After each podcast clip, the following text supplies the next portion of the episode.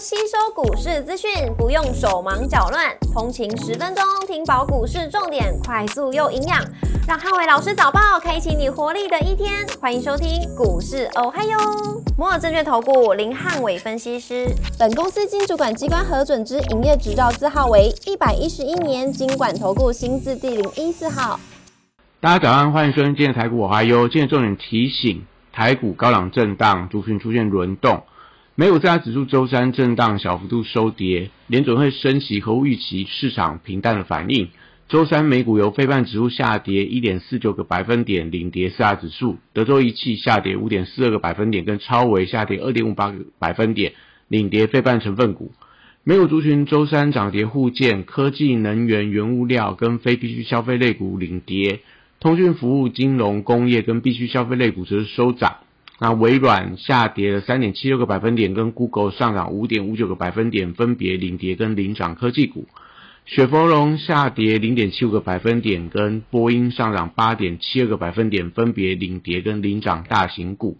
周三联准会利率决策会议一如市场预期升息一码。那鲍尔会后记者会强调，今年不会降息，但愿意考虑在通膨降至两个 percent 之前提前做降息的动作，一度激励美股走高。但记者会的尾声，获利卖压又使得美股盘中翻黑。美股盘中多数时刻能反映企业财报的影响，那科技股的财报不如预期，导致半导体族群压力不轻。道琼指数则是创下连续十三天的上涨纪录。盘后，Meta 公布财报优于市场预期，所以盘后股价一度上七个百分点，也激励美股电子盘多以小涨开出。股市红绿灯亮出黄灯，美元拉回，跟美债利率走跌，那高档震荡，族群轮动。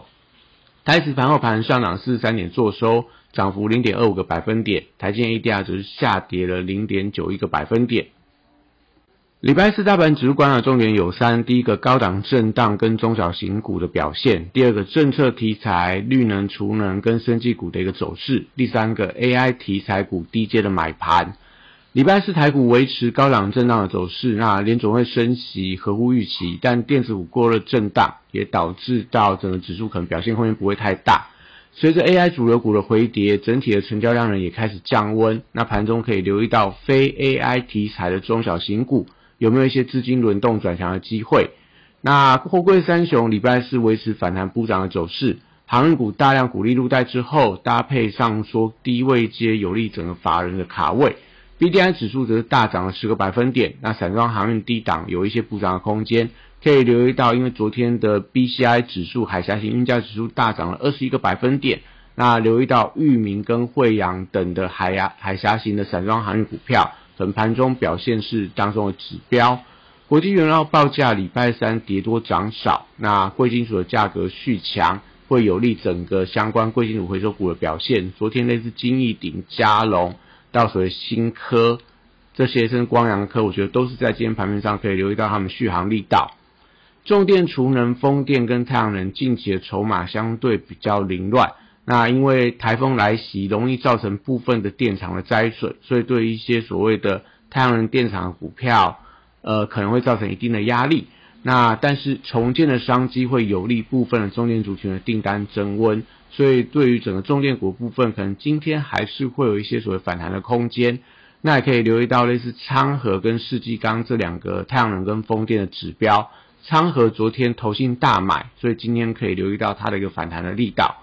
碳权概念股逼近到八月七号的交易所挂牌，那也可以在盘面上留意一下，在电子资金呃降温的时候，会不会一些资金在呃相关的碳权概念股做一些点火的迹象，是今天盘面上可以留意到的。那生技展在今天正式登场，新药、AI 医疗跟医美的股票，礼拜三都已经出现了提前获利的卖压，但是因为电子股的资金买气放缓，所以还是会有利生技股的防御属性发挥。那今天可能就留意到有部分在展览题材里面释放利多的一些相关的公司，那应该股价就会有一些所谓联动的一个作用。汽车零组件族群最近走势也是震荡居多。那同样也可以留意到，在电子股放缓涨势的时候，有没有一些资金回流的迹象？观光族群礼拜三先行出现回稳，就是类似所谓的易飞网拉涨停啊，部分的类似旅行社的云品、凤凰，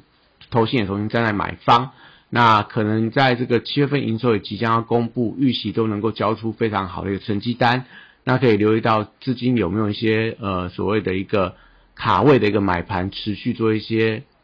卡呃所谓的补涨的一个动作。那是在整个观光、餐饮、旅行社族群都可以留意到相关的标的，不管是饭店、餐饮跟旅行社，预计七月份的营收应该也都能够交出不错的一个成绩单。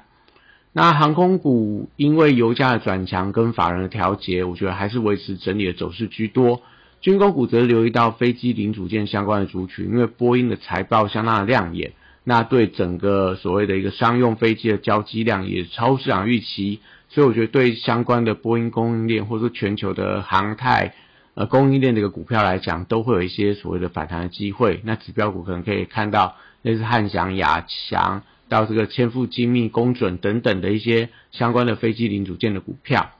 那礼拜四电子股成交比重持续降温，AI 主流地位虽然不变，但是因为逼近到营收跟半年报的公布，所以市场追加意愿开始转去保守，因为有多家的 AI 的呃主流股公布出来的半年报的数字，让市场有一点失望，所以目前来看，我觉得整个 AI 的相关题材股会有一些观望的态势，高价股部分礼拜四则是以个股表现居多。那可以观察礼拜四重挫股的反弹力道，类似川湖、类似所谓的翔硕跟宝瑞等等。那特殊利基型的高价股，类似所谓材料跟东哥游艇都续创短波段的一个高点，材料创历史新高。那像高利的部分，虽然说有点拉回，但还是有些买盘卡位，也是在整个特殊利息型的高价股里面可以持续留意到标的。那另外在这个。呃，笔电族群的部分，因为投信筹码有一些松动的迹象，